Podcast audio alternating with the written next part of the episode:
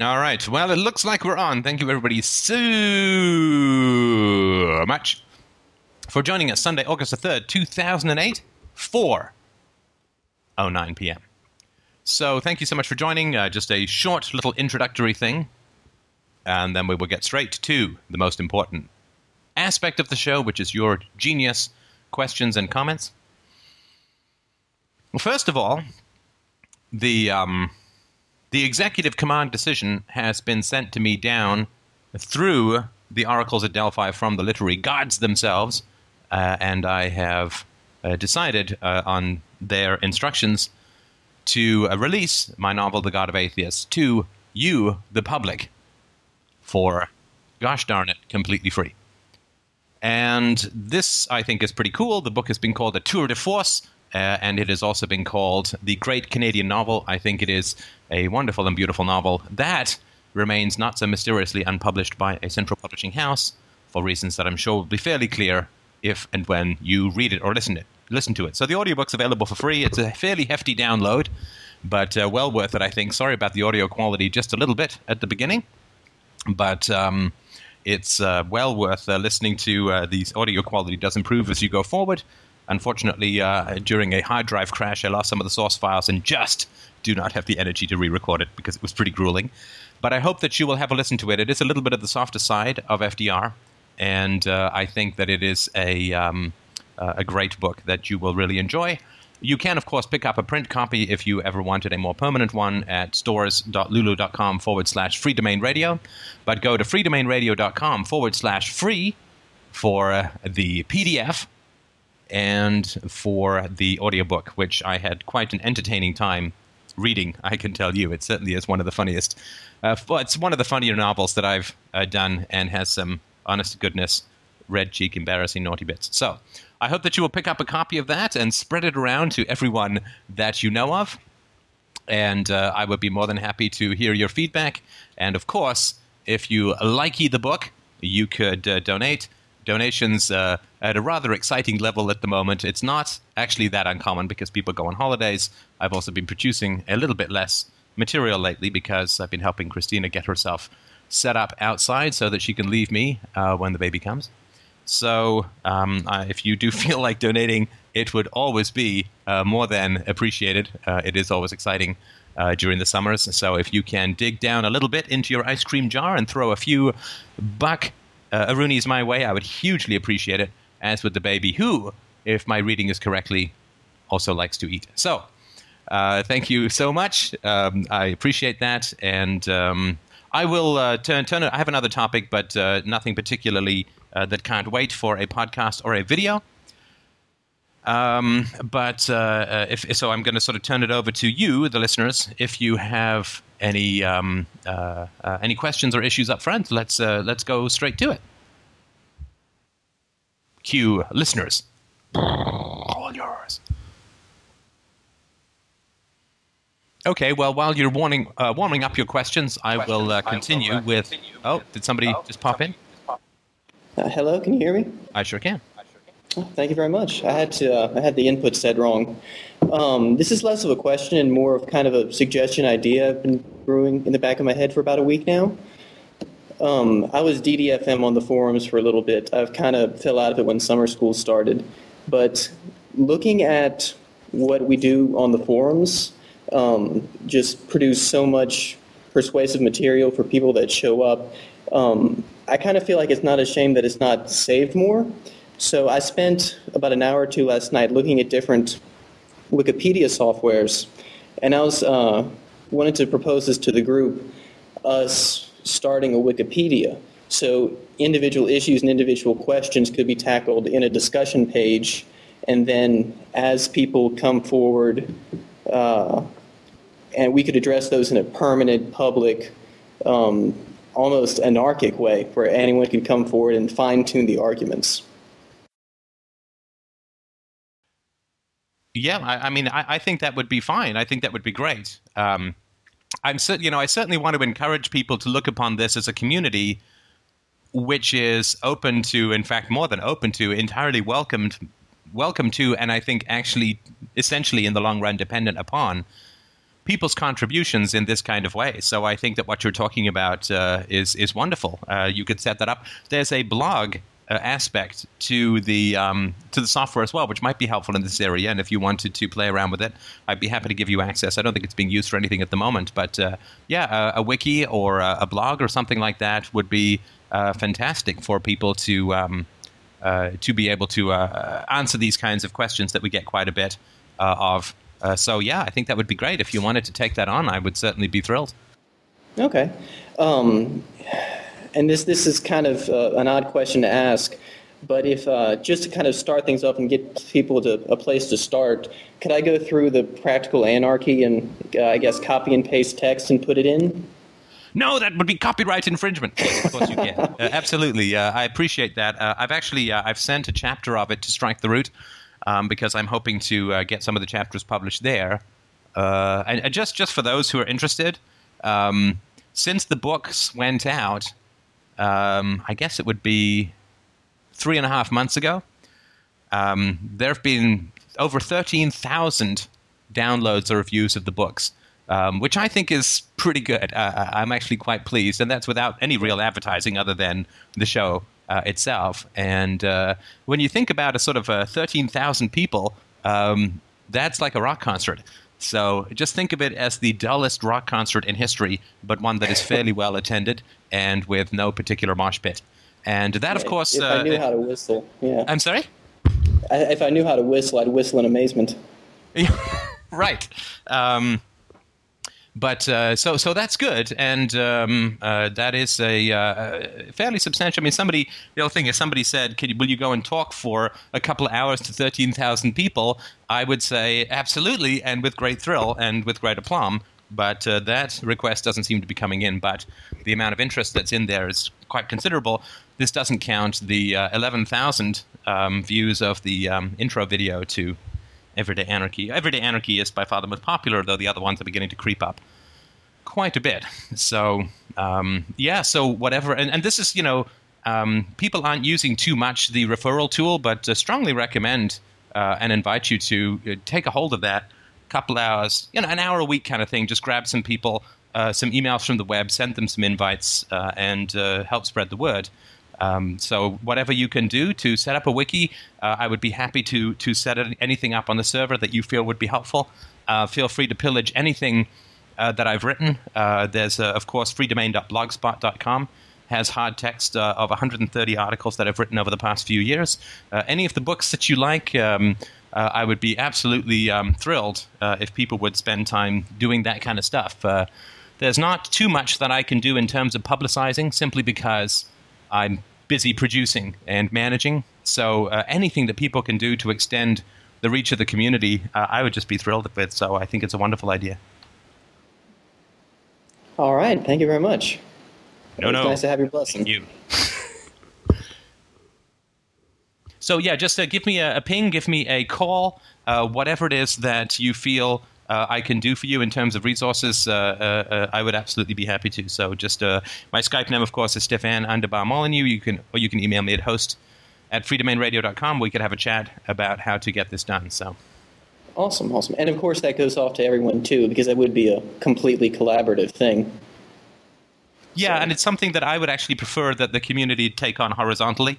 I, I certainly want, I want to disengage myself from being at the center of these kinds of activities because uh, you guys would be much better at organizing it uh, without Bossy Baldy floating around. So uh, I'm sure that would be. Uh, uh, that would be much better. So, yeah, whatever initiative you can do in this area, uh, I would be hugely grateful. And I'm sure that um, the people who have questions would be very grateful and and happy to to get those answered.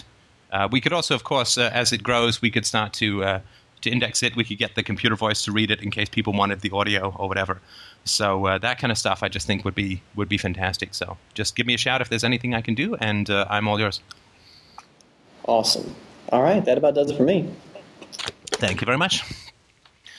All right. Well, if people have had a moment to uh, gather their thoughts and their questions, um, I would be happy to hear them, or I can ramble on with ye oldie newy topic. Oh, there's some good podcasts out there. Let me tell you. It turns out that quality is not exactly identical with quality. So I'd like to thank Greg for uh, a wonderful, wonderful conversation about how he ended up being bullied by um, three women and a guy in a coffee shop. It was very interesting and complex how all of this stuff came about. Um, I really would recommend you have a listen uh, to that one. That is um, a podcast, I'm embarrassed to say, um, 1119 Falling Asleep from a Nightmare. Um, another good one is How to Stay Out of the Army, FDR 1117. And um, uh, uh, I guess those are the two ones that are particularly important. The Families Abuse and History uh, series, I think, is also very important. Uh, the um, the one where I'm chatting with the, the gentleman to talk him out of going into the army is also available as a video. So you can get that at youtube.com forward slash Stefbot, I think, S T E F B O T. So I hope that you will have a chance to listen to those in between uh, the the book, the novel, which will um, uh, take quite a bit of your time. I can't remember how long it is, but it's not the shortest thing I've ever written. But you will be happy to know that I did actually cut it down by 50% before starting the audiobook, um, simply because uh, I felt that the internet should have room for something else. So uh, just wanted to mention that. So um, I'll just uh, open it up again. If uh, other people have uh, more topics or questions, feel free to speak your brain. Oh, Practical Anarchy coming out in paperback. The question just came up. Um, I've done the formatting, uh, I've done the cover, uh, and I've ordered a copy or two for myself. I obviously like to thumb through it before I release it just to make sure everything came out all right. I should have it in about a week, and uh, assuming all goes well, then it will be it will be out for the low low price of twelve million dollars. Sorry, monopoly money. Yeah, right. So, questions, comments, issues. It is your show, my friends. Yeah, 12, 12 million, but in Zimbabwean dollars. Sorry, go ahead. I was going to say, Steph, there was uh, somebody in the chat room a moment ago that was talking about uh, dealing with statist friends, and I uh, wanted to get a little bit more of your input about that. Sure. Um, I just find you a little bit faint and muffled. Uh, what's going on with your mic? Are you far away?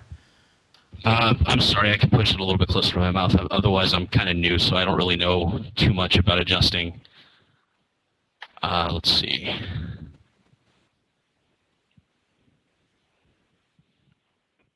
Can anybody give me a, a little guidance to maybe adjust this a little bit?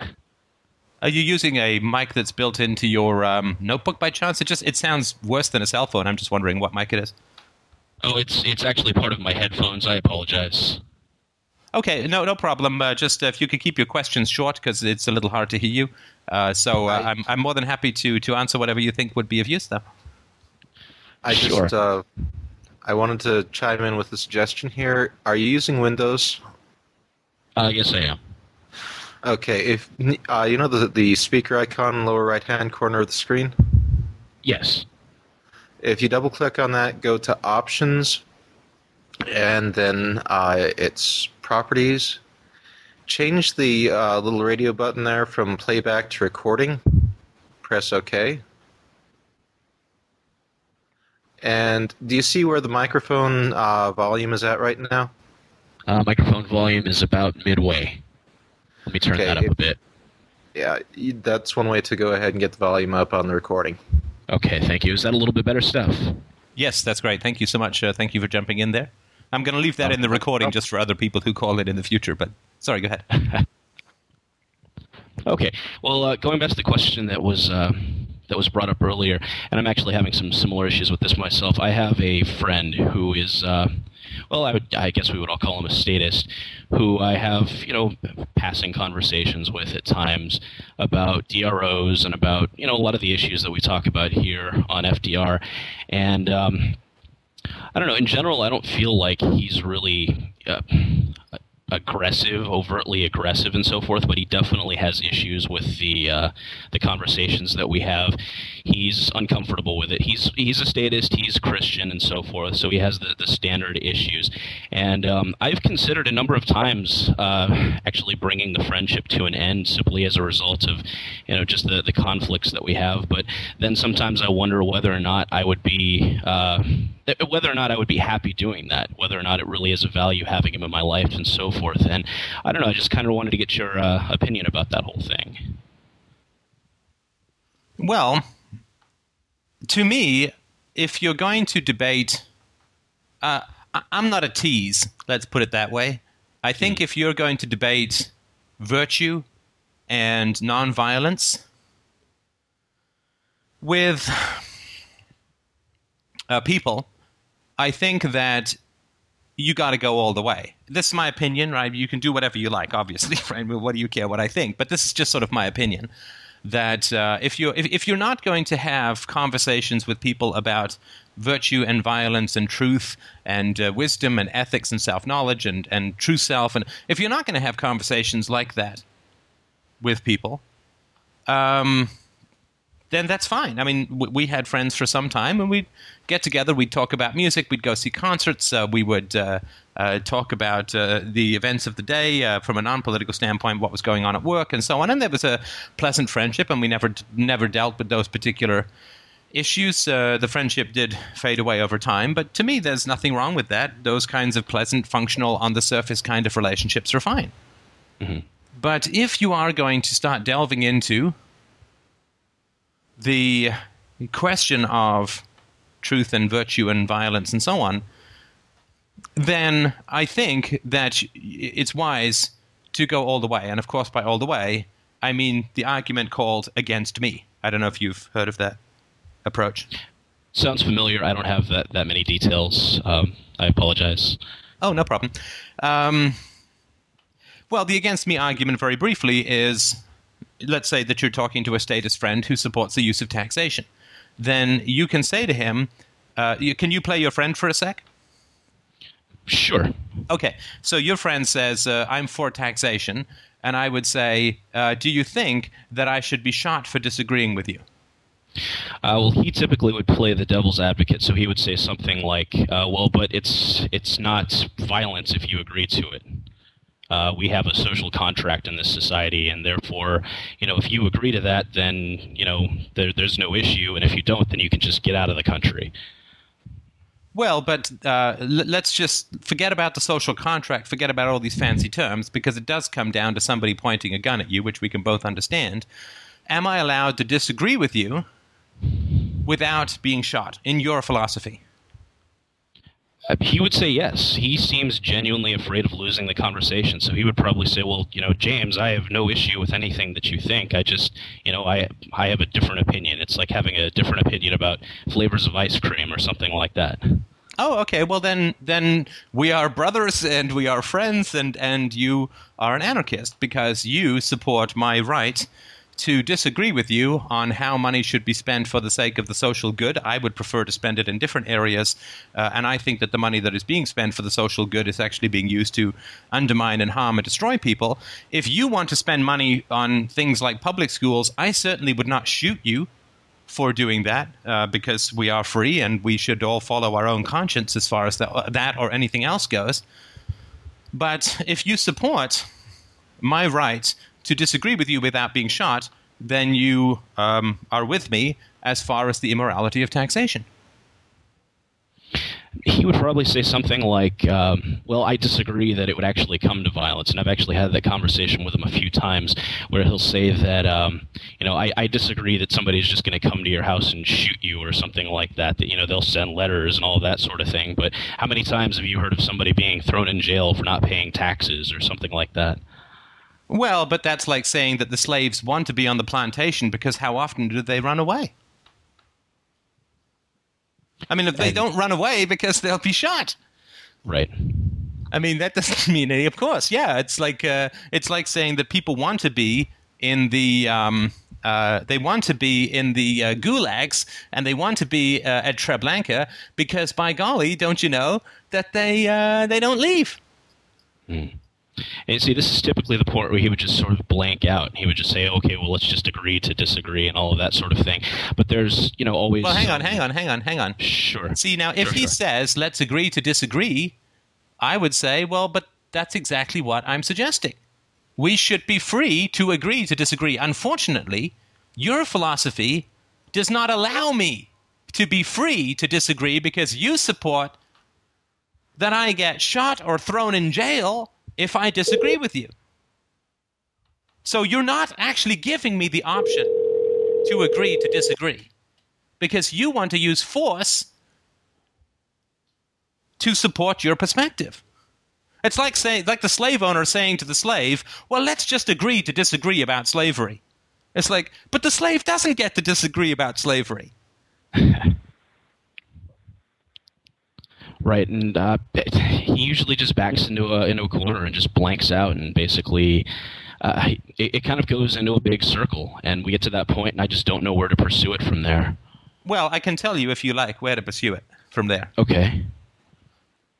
Where you pursue it from there would be, and I'll just play you for a sec. It would be something like this. Okay. Look, I think that you're a good fellow. I and I'm going to assume all of this is true. That you're not, you know, friends with a hitman. Look, Right. I think I think that you are a good fellow. I think that you don't like violence. I think that you prefer open debate and voluntary interaction. I think you're a really good person, but I think this makes you, at least I get the sense, that this conversation makes you really emotionally uneasy. So let's just put the let's put the politics aside. Let's put anarchism and guns and jails and all of that aside.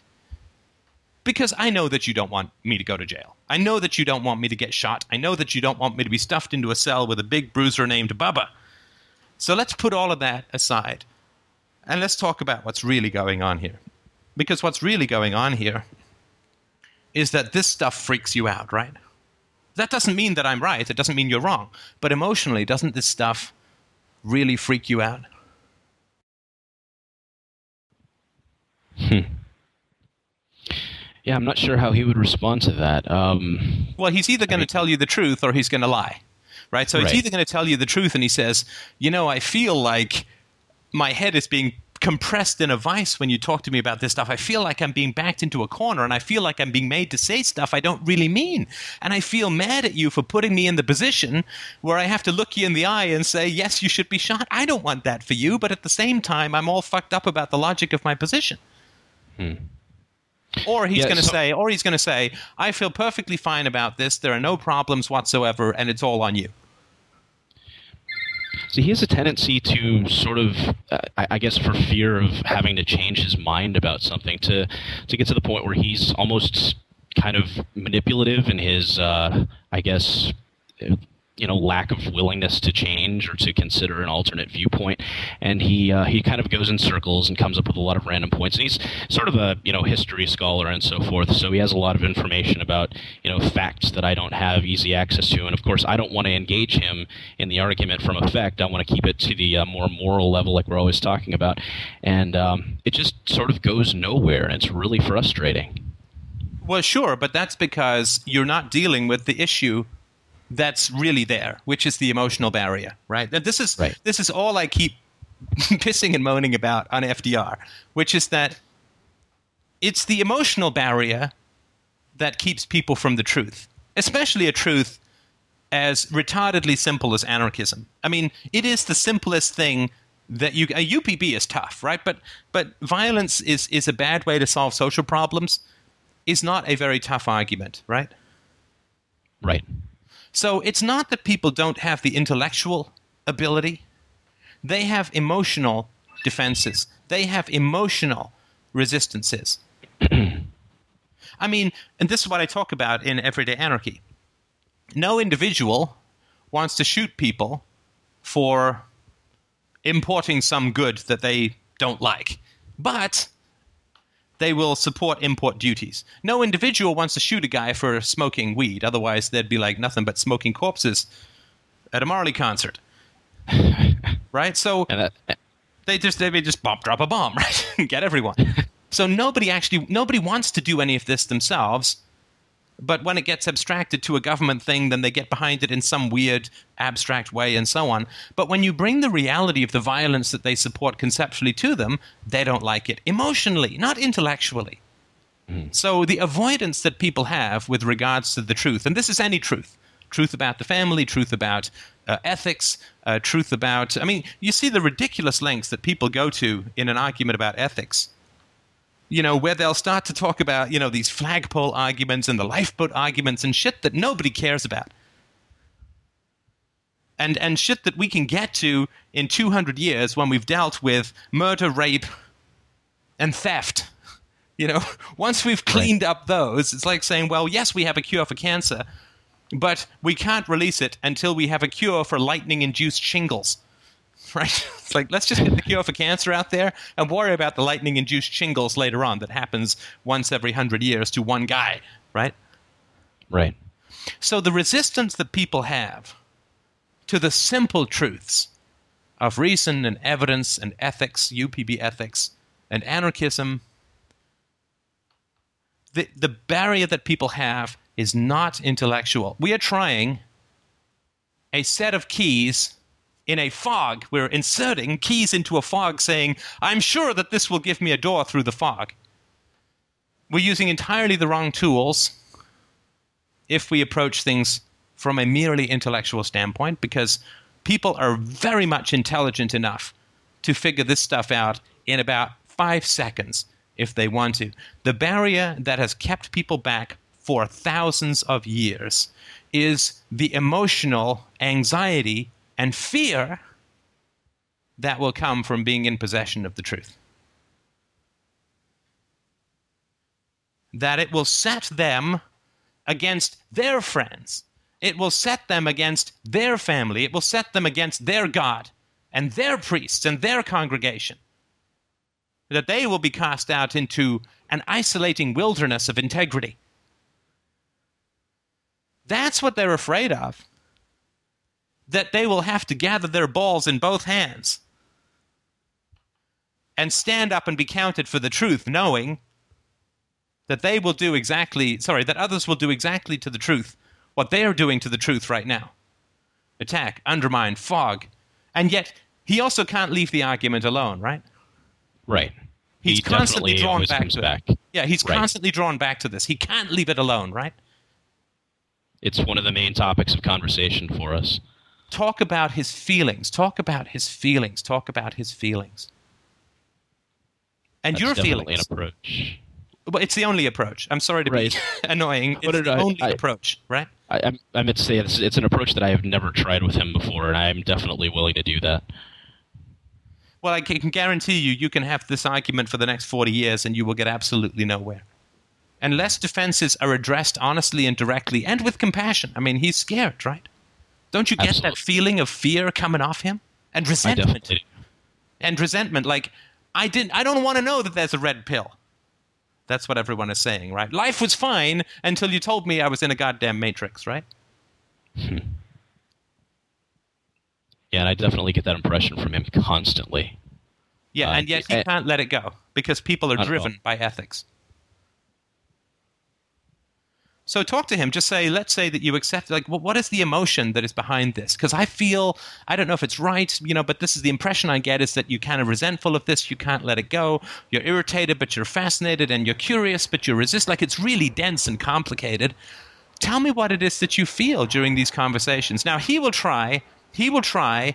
I'm guessing, and in fact, I can almost guarantee this he will try to say, I feel irritated because you just don't listen. Right? So he will try to sell you a story about his feelings where you are the cause. Right? Right. Don't buy that for a moment. And don't let him get away with such a, a simplistic explanation for a very complex set of feelings. And I know for a fact that a lot of it is just plain old fashioned mommy and daddy issues. I know that he's got a lot of background issues and so forth that are definitely at the root of all of this. I just, I've never really known how to approach him about all of that stuff. Yeah. Well, just, you know, ask him about his feelings, right? And and and if he says, "Well, but I'm just I get irritated because you just don't listen and you keep saying the same things and you do this and you do that and that's why I get frustrated." Mhm. Right? Then Right. What what what you can say to him and I'm sure this is true is you can say, "Yeah, you know what though, but the first time that we came up with this topic, the first time that we engaged in this discussion, you felt the same thing that you feel now, maybe a little less, right? But the very first time that we had this, I felt this tension and this fear in you. So it can't be me because it happened the first time. It must have been something that you brought into the conversation. Mm. So just don't let him pin it on you. That's all I'm saying. Okay. Because then you won't get anywhere, right? And then suddenly the onus upon changing his emotions is now up to you and not to him, right? Right. Or, or if he just if he does try and pin it on you, let's say you've been having these conversations for a couple of months or longer. If he does try and pin it on you, and you can't dislodge that from him, then you can switch tactics and you can say, "Well, tell me why it is that you've never told me about this fear or this frustration or this whatever." Right? Like, mm-hmm. why do you think we've been focusing just on this abstract, philosophical or political or economic realm? Why do you think I mean, do you have a history of talking about your feelings with people, or is that something that you don't like to do, or you know, what's your history with that? Um, I definitely have issues from my own background that have made it difficult. Though after being exposed to this forum, it's definitely made things a lot easier for me. But um, yeah, it's something that I've had trouble with in the past. So I, I'm willing to do it now. I just don't have a lot of practice. In other words. Well, you don't need a lot of practice, to be honest. Mm-hmm. You just need a lot of guts. Like, you know what you're feeling, and simply saying to someone, This is my experience in the moment. I don't know why I'm feeling this, but this is what I'm feeling. That doesn't take any practice, so to speak. It just takes a lot of guts, right? Absolutely. And it, I have to admit that it is kind of scary. I mean, you know, dealing not just with friends, but with my wife and with my parents and so on. And I, I definitely get where you're coming from, and it's it's absolutely a terrifying thing sometimes. And it's good that it's terrifying because if it wasn't, it would be ridiculous that the world wasn't free, right? Right. The higher the mountain in the way of the promised land, the more it makes sense that we're still on this side of it, right? Right. I'll tell you just a tiny little secret just a tiny little secret that's sort of been the point of what I've been doing for the past couple of years. The truth is not communicated in the abstract. The truth is communicated in the moment, in the eye contact, in the emotional openness, in the vulnerability, in the intimacy, in the curiosity, in the openness. That is how the truth is communicated. It is not debated and inflicted upon someone. It is not cornered and captured. It does not corner and capture people. The truth is established and communicated through intimacy and vulnerability and emotional openness and curiosity. It is not fundamentally transmitted through argument and abstraction. And we know that because lies are transmitted through pseudo intimacy, the pseudo intimacy of religion and the social contract and the cult of the family. So, if all of the bad people in the world use this pseudo intimacy of God loves you rather than syllogistical argument, and it works, imagine how wonderful when we unite that true self, personal intimacy with people, together with the truth. Those two things together communicated around the world will be absolutely unstoppable. But what we want to do is we want to hold up the flashcards to hide behind the scrolling text of our intellectual arguments and not open our hearts, be curious about people, and really connect with them.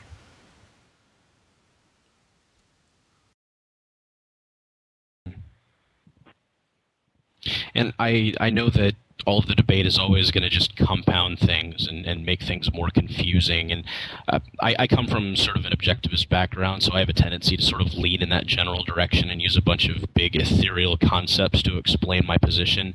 And um, and yeah, I'm, I'm actually after having been exposed to a little bit of the RTR, I'm definitely seeing how it opens things up a lot, and I've really tried to implement it, implement it in my life and with my friend. I just. Uh, yeah, I, I just I guess I just have to really try to make it a little bit more direct, and I guess use some more guts instead of brains. I suppose. Does that sound about right? Well, I think that's right, and I certainly don't fault you for not having the guts or to do it so far, because it is a terrifying thing to do. And I also would not, just as a minor annoying, excuse me, annoying correction, um, guts instead of brains. I would say that the guts are the brains in this situation. What you've been okay. doing has been neither with gut nor with brain, if that makes any sense, but rather with abs- abstract yes. argument, right? Yes, sir. I definitely see what you mean. And um, uh, if if your friend would like, I would be happy to listen in and provide a couple of pointers if you guys go through this discussion. Um, uh, so a- any way that I can help, because I know that it's it's unnerving to say the least, and it's easy to go wrong because you've got the undertow of your habits, uh, and Mm-hmm. what he he wants you to avoid the intimacy as well, right? You know Right. what? You know to to gain credibility, we really need to express our excitement and love of the truth not corner people like prize fighters with intellectual arguments, but it's it's our love of the truth, and we also, I think, and this again, this sounds completely cheesy, but I believe that it's absolutely true. We have to operate out of, if not love, at least affection for the other person. Tell me, why do you want to convince this guy? Well, because for the most part, we have quite a bit in common, even politically and economically speaking. He's, uh, I wouldn't exactly call him a, a, a minarchist, but he's definitely a little bit more towards the end of, uh, you know, free market and whatnot. He just doesn't, he can't see the whole uh, total abolition of the state and whatnot. Uh, it's, it's kind of like all the debates that we've been having about dealing with scientific skeptics lately on the boards, where, you know, these people are so close, and, and it seems like if we could just push them over a little bit more, that they would be, you know, a really fantastic ally. But because they just can't get over that one hurdle, it's it's just kind of frustrating and maddening, especially when there's somebody that we're close to. Okay, a fabulous non-answer. Let me ask the question again. Why do you want to change this guy's mind? I suppose that I just want somebody, a, a friend who's, I guess, a little bit closer to being on the same page as I am. And why do you want him to conform to your thinking? Hmm. Well, I I suppose that I I can sort of read ahead a little bit and assume that maybe it's something that I need because of you know my family background or something like that. But at the same time, I just well I, I kind of have very few real friends in my life, and I just kind of enjoy the idea that the friends that I do have are you know sort of I guess on the same page as I am. Okay, and why do you want them to be on the same page as you are? Hmm. I honestly don't have a good answer for that. I, I suppose I just I desire for for that as many people to be, I guess, working towards the, the anarchist future that I suppose we're all working towards. And I think the best place to start is with, is with those that we're closest to, maybe. Okay. Now, if I were to ask your friend, why does this person want you to change your mind, what would he say? Hmm. I honestly don't know. Well, uh, let me ask you this then. Why do you think Okay. that I'm suggesting to you to take this emotionally open approach to your friend? I guess to increase the amount of honesty that we have between us. Yeah, well, that's a description, but why? Why am I doing it? Why do I? Why? Why do I want you to take this emotional approach? What is? Uh, what is my goal in telling you to do this? I suppose that's where I'm a little bit lost. I I'm really not sure. Okay. Did you want me to tell you? Or I, I can just tell you if you like. If if you don't mind, I'm sorry. No, no, that's fine. This is this is a very important question to ask, though, which is why am I doing what I'm doing? I can tell you why I'm telling you to take this emotional approach with your friend because I want you to be happy. Okay. Because I want you to be close to your friend, and if you can't get close to your friend, if he's evasive and manipulative and you simply can't connect with him, then I want you to find a friend that you can and not get stuck Right. in this null zone of intellectual, frustrating, negative debate, right? Absolutely. I completely accept that and understand that. And the reason that you're listening to me, I think, is because you sense I'm not trying to get you to change for my pleasure. Mm-hmm. Right? Right. I I think I do understand that. Yes. I'm not trying to get you to buy some junky car so that I can get a commission, right? Right. In fact, I don't get a commission, right? But the reason that I'm talking to you about this, I think that you sense unconsciously or perhaps even consciously, Steph is telling me to do this because Steph would like for me to be happier in this envir- in this circumstance with my friend. I do definitely sense that. I mean, I've never, Uh, in seeing your posts on the web and hearing your your podcasts and so forth. I, well, you're right. I've never really sensed that you're trying to, you know, scam anybody or get anything from anybody. That you really do this because it's something that you enjoy and that it, that makes you happy. And I've always appreciated that. Right. So- So, when I was asking you why do you want your friend to change, what did you not say? Uh, to make me happy. No. You, Or- you basically did say to make me happy. I want my friend to change to make me happy, to conform with what I want the world to, be. and to make him happy as well. Yeah, if he doesn't think that you're asking him to do this to make him happy, Mm-hmm. he won't listen. So, in other words, in a, a mutual exchange of value. No, forget about a mutual exchange of value. Focus on Okay. him being happy. Okay. If you, and this is why I say the truth is communicated through, if not love, at least affection. Mhm. So if you genuinely want your friend to be happier, and you genuinely believe, which of course I also believe, that a dedication to the truth, however difficult it may be in the short run, leads to happiness, reason equals virtue equals happiness. If you want your friend to be happier and that is your motivation, Mhm. he will listen. If you want your friend to listen because you want to be right, or you want to feel that there are more things that you have in common, or your anxiety will go down if your friend changes his mind, he won't listen. I see what you mean. Because he's saying, look, I grew up with my goddamn parents wanting me to change to manage their own anxiety. I don't want this in an adult relationship, too. Now, of course, he's unconscious about it, so he's drawn to the conversation because all he's doing is recreating his childhood. Mm-hmm. Creating a situation where he gets to be the passive and resistant slave with people who are telling him how to think and what to do. Hmm. And I'm sure you're doing the same thing in one form or another. You probably have a history where people weren't listening to you and they fogged out and you got frustrated and felt isolated, right? Absolutely. And I So the way to sorry, you- sorry, the way to break that cycle is to is to act out of affection, out of a genuine affection for this will make you happier. But sorry, I hmm. didn't mean to interrupt. Sorry, go on. No, no, no, not at all. Um, yeah, I, I can definitely say that now that I think about what you're telling me, that I've approached a lot of people in the past, uh, mostly for the uh, purpose of sort of changing their minds, I guess, for my own uh, benefit, without really thinking about their own happiness. And I, now that I consider that, that's really kind of a, a different perspective than I've ever considered. And that's uh, unfortunately, along with the incredibly wonderful things that came out of objectivism, that is not exactly an approach that is too friendly towards objectivism, right? With objectivism, you know, the, the judgment of truth and error is hanging over your head and you have to conform and blah, blah, blah. But I never got the sense that Ayn Rand was motivated out of a whole deal of love and a desire to make other people happy. Definitely not. She was a very angry little lady. She was uh, a fairly angry and fairly uh, raspy uh, voiced little lady, and um, uh, you know, having inherited the amazing intellectual gifts that she gave us, I think that we throw a couple of uh, seafuls of love into the mix, and I think that. Uh, if we act out of genuine affection and a desire for the other person to be happy. See, if you want someone to change for you, all you do is talk. If you want someone else to be happy, you'll do a lot more listening. That absolutely makes sense. It's the, uh, I guess, similar to the whole Dale Carnegie using uh, honey instead of vinegar concept. Yes, for sure, but you want the other person to eat the honey. Right, right.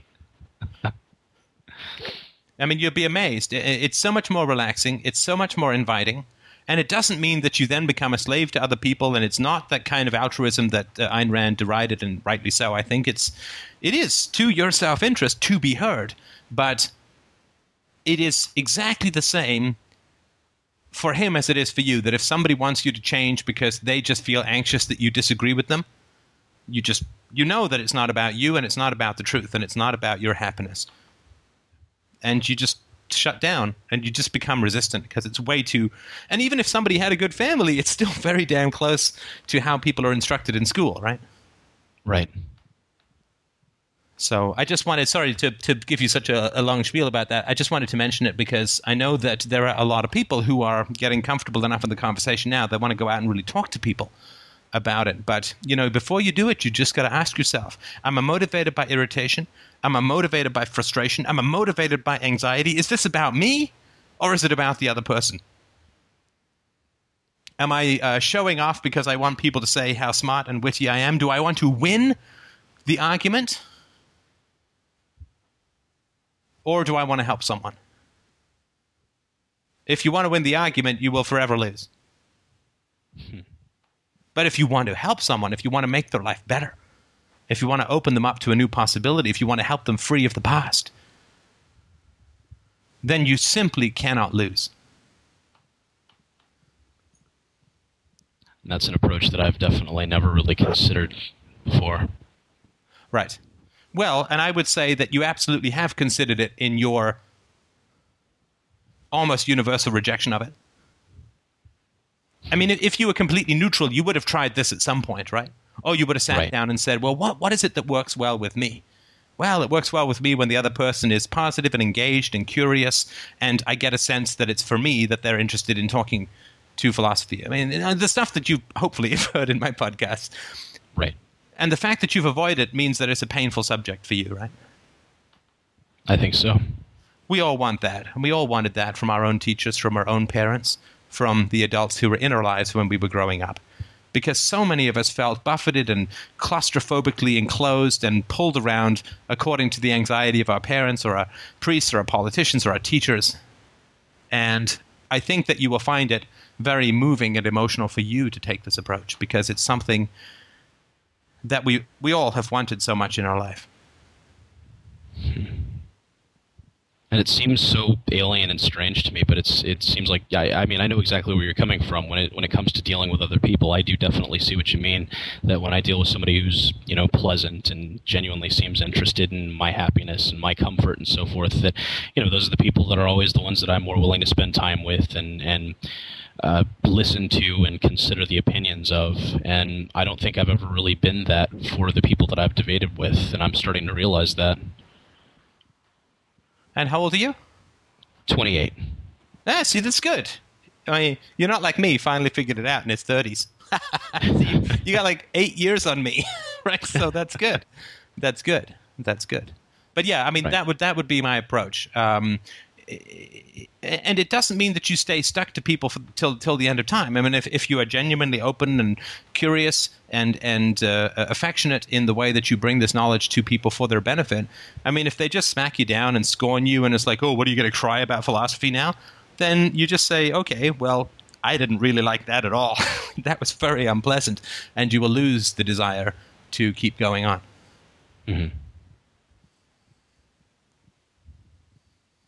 I see what you mean. That's that's what they call a closure, right? Right.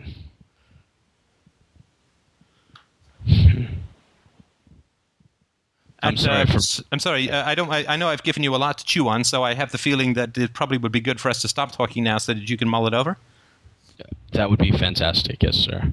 And if you do get a chance, um, uh, please let us know how it goes uh, on the board, or if there's anything I can do just uh, to help. Just let me uh, let me know. I will, and I appreciate it. Thank you very much. My pleasure as always. Thank you. It's a great, great question. All right. We have a room in the queue, the switchboard. It is lit up. Let us randomly push a button and see who speaks. Hello, Western Union. Hi, Steph. Hello. Hi, can you hear me? Yes. Are you my Okay. conscience? You're giving me too much credit already. um, I wanted to talk to you about an interview that I had today, Today? and What are you applying for a I job in the church?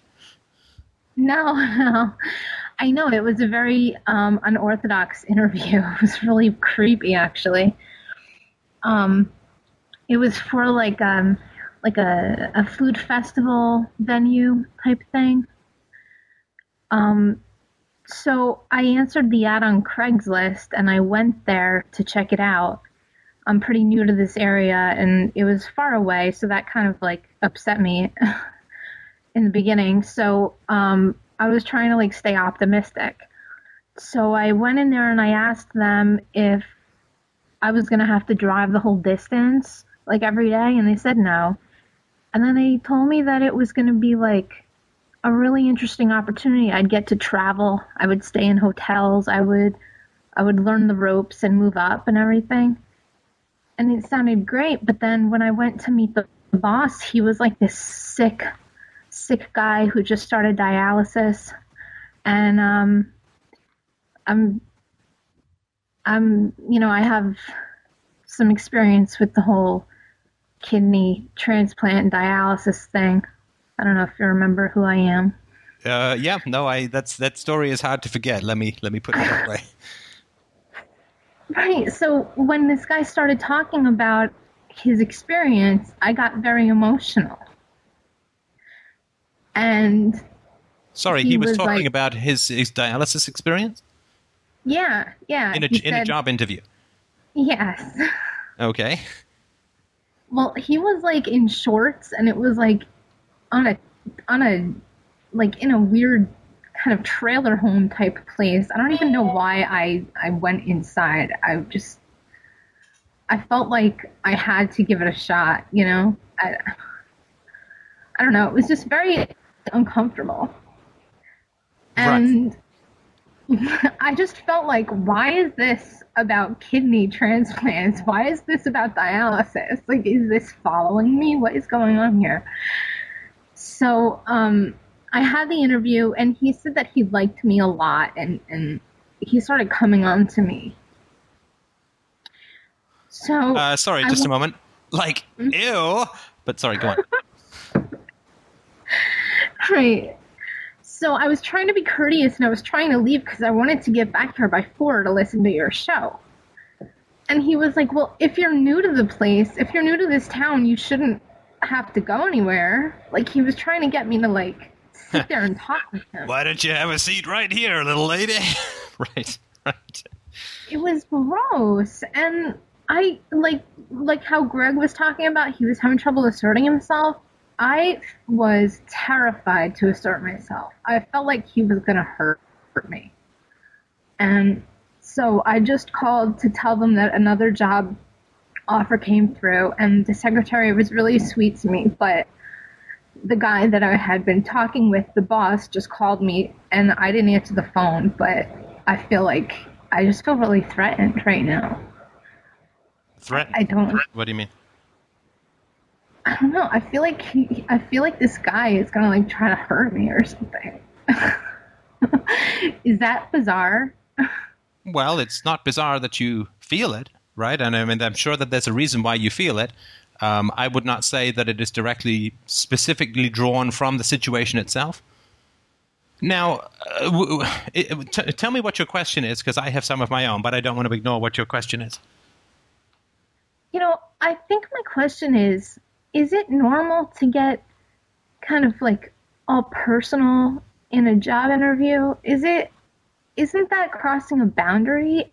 And, and Well, hang on, hang on, hang on. does- Do you really need to ask me that? What do your feelings say?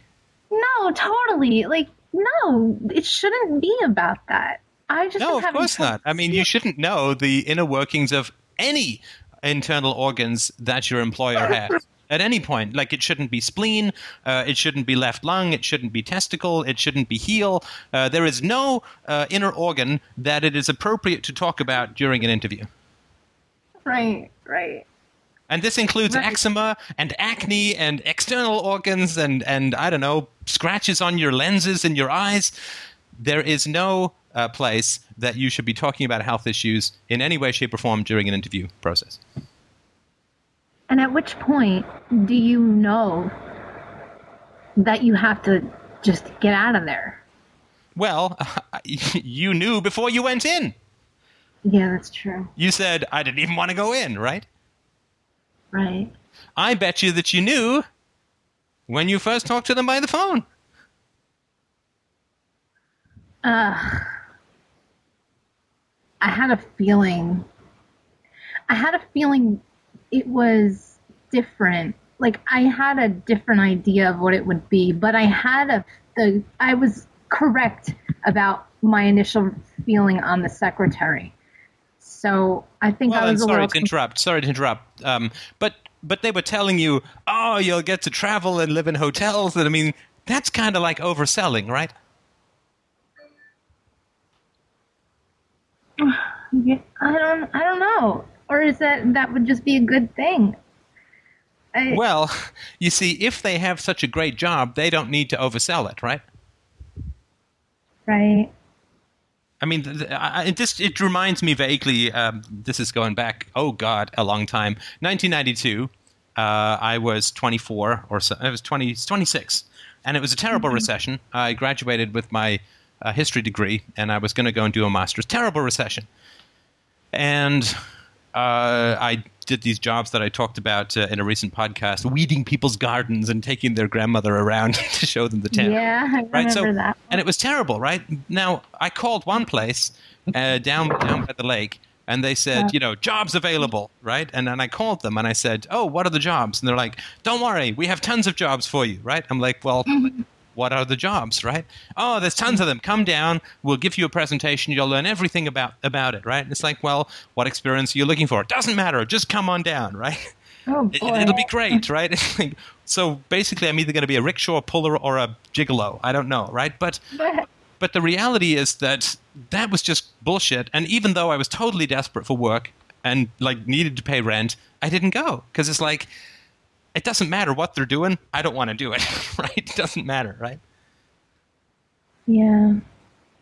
Um, I just don't have that capability to like decipher what is No, no, you do. what's No, bad. don't don't give me that. Don't give me that. You absolutely do, because you didn't want to go, right? Ugh, I but what I just don't know why I went. I mean, no, no, no, I no. wanted- Let's that. okay, first of all, we have to establish that yes, you put your hand into a blender, but you knew it was going to hurt. Now that's good, right? It's good that because if you said there was nothing wrong with it, and I took a job being this man's, I don't know, bedside flag dancer or whatever, right? Right, so you knew that there was something weird. You knew that there was something creepy. You knew before you even went down there because you had hesitations about going down there at all. They give you this ridiculous oversales job, you know? We'll fly you to the moon. You're all the gold you can eat, right? And so you had hesitations and concerns about going down. So that's important to get because that is where you get your self trust from that you knew something was wrong before you went mm-hmm. down, right? Mm-hmm. And you knew something was weird when you were there because you didn't want to go into the trailer, right? Also, the fact that it's a trailer, uh, not usually the best sign, right?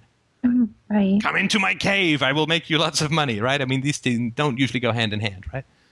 Yeah, if it was such an awesome, if it was such a money making opportunity, why isn't it a trailer? The Right. So you knew all of this, right? You knew all of this. Yeah. So the the important thing to understand about yourself is that you have all of the right instincts. The problem is Uh, is following them for you, right? yeah, So that's good. Because if you didn't have those things, instincts at all, well, we wouldn't be talking because you wouldn't have called up because you would be in some horrible situation and not even know it, right? So you have these instincts. That's very good. You just have to trust them. Now, that's hard, but it's infinitely better than not having the instincts in the first place, right? right. If it feels funny, just this is your, you know, you got to write this down, put it on your the background of your computer, put it on your mirror. If it feels weird, it is weird. Me. mhm. Okay. And you'll need this as you go looking for work, right? Just trust your instinct. If it feels weird, I'm not going. And and you may say, "Oh, I'll be there at three o'clock," right? And you may freak out in the moment because you're used to obeying crazy people, right? Mm. Hopefully, mm-hmm. this isn't what's happening now, but you're definitely used to it in the past, right? yeah. So you may choose to get out of the situation by promising an interview, but then just uh, call back and cancel. Right? So just give yourself the room to both conform and not set your boundaries, but just to, you know, breathe. Keep breathing when you're talking to someone and say, do I feel good or do I feel bad? Do I feel strong or do I feel weak? Do I feel better or do I feel worse? Do I feel comfort or do I feel unease? You just mm-hmm. you have to monitor yourself. You're so used to because of your history monitoring everyone else, right? Mm-hmm. Yeah, that's a big thing. Well, you got to throw those lines into the water and just focus on monitoring your experience of the interaction.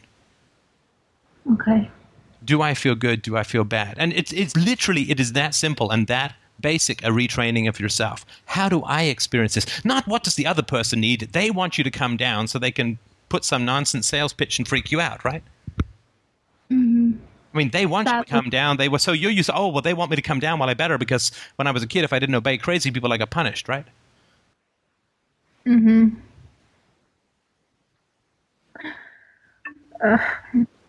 there was a couple of times during an interview last week that I had where I felt I felt like I was being really taken advantage of. So I mean, this has happened before. I really should just take your advice.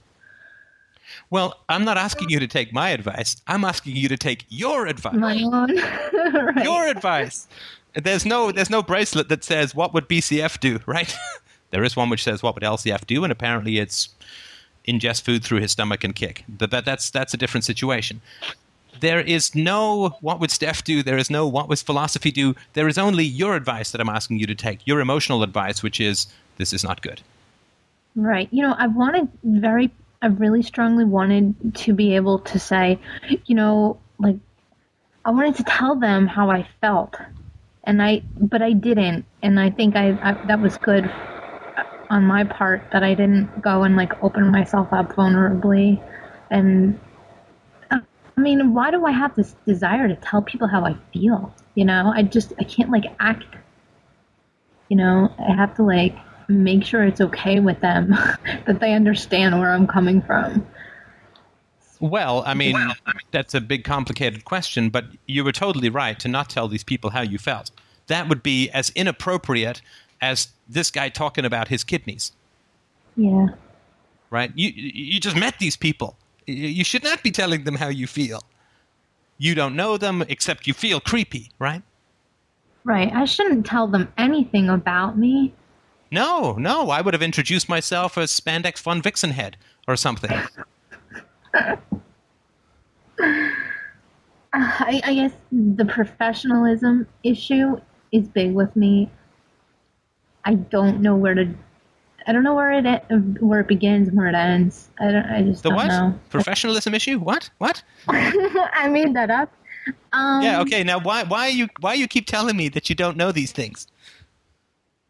I mean, do you want me to put the broken record on where you say, "Well, Steph, I don't know these things," and I say, "But you just told me that you did because you felt creepy." no i don't know Oh, she's doing it again. okay, you're not allowed to say that for the rest of this call. I don't have a lot of rules, but the I don't know defense is definitely one of them.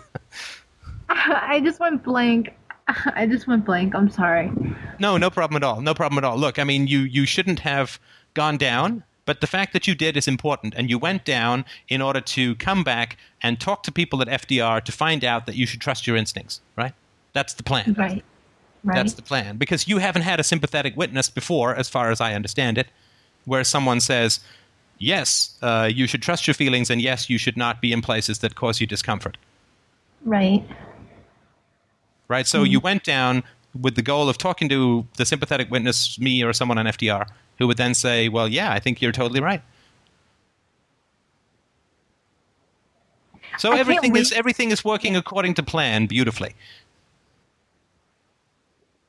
It is, isn't it? I think so. okay. I'll just take it from here then. Thanks. Oh, you're absolutely welcome. Um, what was your experience of the call? Hopefully, a little different. I don't think I told you anything unpleasant about my internal organs. No, it was a lot more helpful than. No, it was. I guess it was helpful. I don't know exactly what I got from the call. Just, um, Do you mean from this Just- call? yeah. I mean, I'm.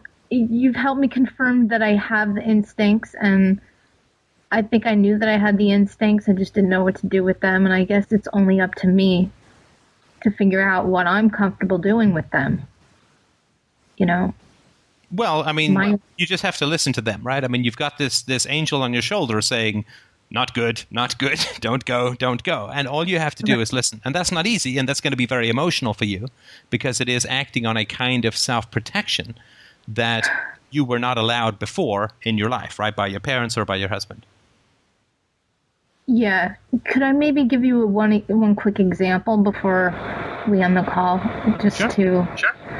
Okay, when I when I realized that um, my job that I was offered here wasn't going to wasn't going to happen, um, I started looking for jobs, and I was trying to imagine myself getting back into waitressing, imagine myself getting back into house cleaning and stuff.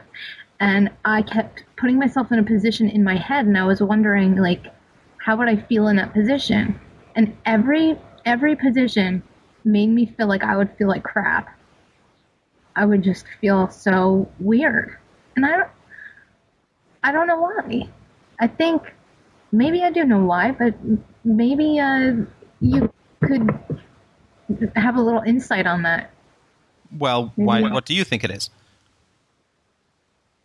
I, I maybe it's a confidence issue.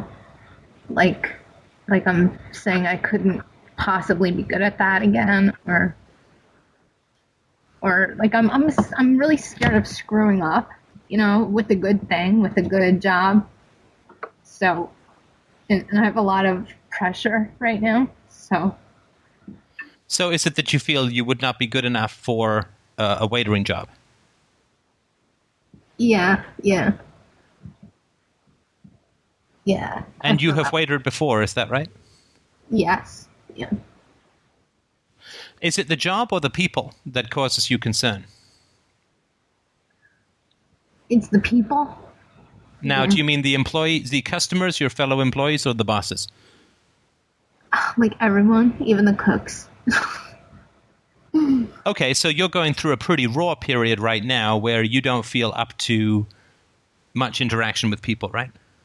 Yeah. yeah. Is that is that? I, I don't want to put words in your mouth. I'm just trying to uh, understand it.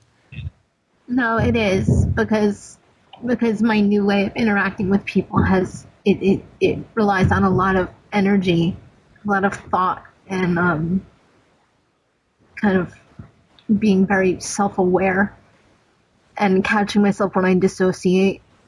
And that's a little difficult in a working situation. I think it might be for me.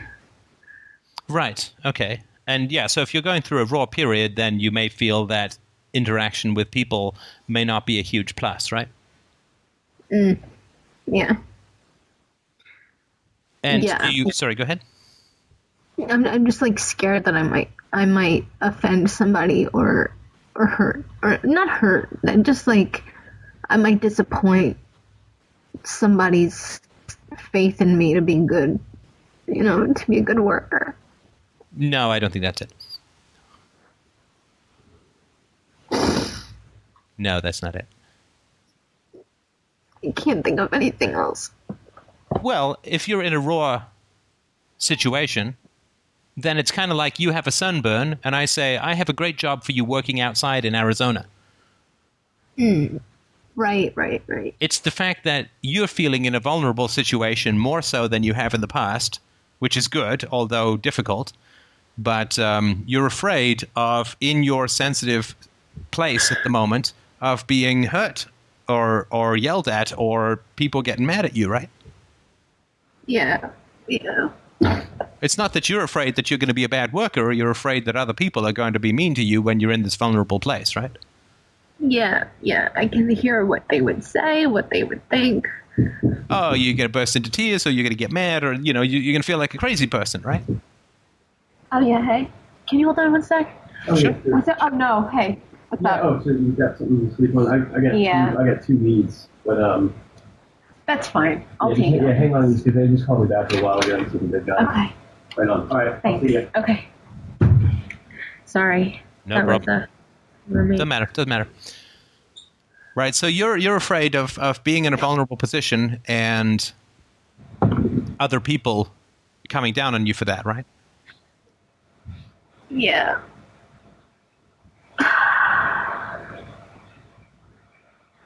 Yes. Yes. Right. So, I mean, I don't have any solution to that other than this this raw phase does not last forever. Although sometimes it feels like it's going to. It doesn't. I promise you. But um, but you need to manage your working situation accordingly and try and find a job where you'll have more isolation than you might otherwise have. Yeah, so that wouldn't be a bad thing. It wouldn't be like um, kind of enabling my. No, no, you're not. I mean, you're not avoiding. What you're doing is giving yourself some space away from potentially difficult people, so that you can do a bit of healing. I mean, when you have a sunburn, you come out of the sun for a while, right? Right, right. I see. Okay, I have a little bit more respect for that now. Thanks. Yeah, I mean, it's it's just self care, right? If you twist your ankle, you walk on it gently for a while, and you have a crutch, and you elevate, and you take care of it, right? And when your your heart is raw, you stay out of conflict uh, situations, right? Yeah, yeah, you should. It's not avoidance, it's not cowardice, it's just self care, right? hmm It's protection, right? It's yeah. Okay. So I can I can kind of uh I don't know. No, I know what you mean. Yeah, I mean, if you if you can, I mean, I, I'm just making stuff up, stuff that I've done. I mean, if you could be a security guard for a while at some place at night, or you know, some place where you're going to have some uh, some isolation, some time to think, some time to ease back into your own skin, to learn to trust your instincts more, to you know, to, to not be in a situation of high stress and high conflict, which can definitely occur when you're waitering. Um, th- I mean, just these are just possibilities that I think would be good for you for for a while because I mean, you've obviously had a a lot of stress in your life over the last well since you were born, and so I think that uh, this would be uh, um, this would be a sensible precaution to lower that for a while while your heart learns to cool down. Okay. Alrighty.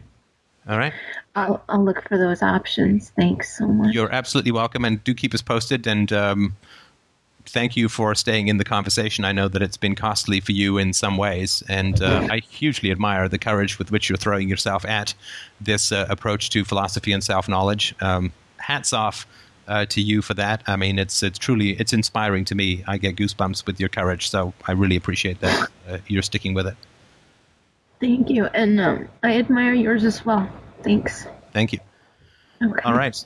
And the funny thing is that my courage actually comes from my spleen, so I did get to talk about an internal organ after all. So uh, uh, it was just good to slip that in at the end, you know, just to break down all the trust we've been building up. but uh, anyway, I really do appreciate that. Thank you so much. All right. Uh, I guess we have time for another question, maybe even 1.2 questions. So uh, feel free to uh, bring her up.